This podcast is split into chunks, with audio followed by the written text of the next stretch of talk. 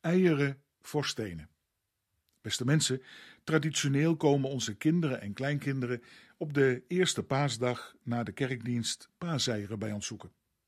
Dit jaar mag dat gelukkig weer en we zien er met elkaar erg naar uit. In de kerk klinken dan 's morgens de hoge en de hoopvolle woorden en blijde tonen van de paasdienst, dat Jezus is opgestaan en de dood is overwonnen. Woorden en liederen die we als een gelovig protest, belijdenis en ook getuigenis de wereld inzingen en proclameren als het ware, in weerwil van wat we zien aan dood, lijden en verdriet, dagelijks op de televisie te zien of ervaren in je eigen leven. Die jaarlijkse familiaire zoektocht naar gekleurde en chocolade-eieren van daarna heeft dan ook iets platters, iets lichtvoetigers misschien wel, bijna letterlijk dichter bij de aarde van onze tuin. Nu is het zeker ook zo dat Pasen in onze samenleving ook steeds meer een soort lentefeest van nieuw leven is geworden. Dat we eerder vieren met paasbrunchjes en minder met daar juicht een toon en klinkt een stem luidschallend door Jeruzalem en het prachtige U zij de glorie. En misschien past dat zoeken van paaseieren als symbolen van nieuw leven ook juist wel bij een samenleving die ook zoekende is naar wat werkelijk houvast en hoop geeft, juist ook in deze onzekere tijden. Maar daarbij lang niet altijd vanzelfsprekend bij de christelijke boodschap en het evangelie en de kerk uitkomt. Toch, toch was het juist in een tuin waarin de opgestaande Heer aan zoekende vrouwen als Maria indertijd verscheen. Zij dacht eerst dat Jezus de tuinman was, prachtig uitgebeeld door Rembrandt, die Pasen schilderde met Jezus met een flamboyante hoed op als de tuinman. Hij die de wereld weer de weg zou wijzen naar het paradijs en een nieuwe toekomst zou geven van vrede en herstel. En zover is het nog niet. Terwijl we als opa en oma dus onze tuin volleggen met eieren, is er ook dat andere tuintje waar we die eieren niet zo zouden verstoppen, om ze door de kleinkinderen te laten zoeken. Het zou misschien daar wat minder passen, op die paar vierkante meter tuin waar onze dochter begraven ligt, Suzanne's tuintje. We zetten er bloemen in, soms een hart met rozen. We schoffelen er, we verzorgen het en geven het water, soms met onze tranen. Nee, we verstoppen er geen paaseieren. Maar bij elk paaslied dat we zingen, denk ik ook aan dat tuintje.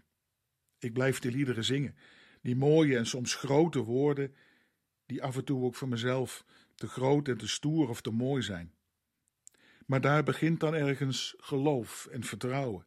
En ik blijf die liederen zingen vanuit mijn hart. Ik zing ze mee als een gelovig protest. Soms steek je je eigen gevoel in. In dat tuintje van onze dochter liggen geen eieren, maar twintig mooie stenen als symbool voor al de jaren dat ze bij ons mocht zijn. In dat tijd door haar waterscoutvrienden opgehaald en daar liefdevol neergelegd. Twintig stenen. Nee, bontgekleurde eieren zoeken zou er misschien minder passen.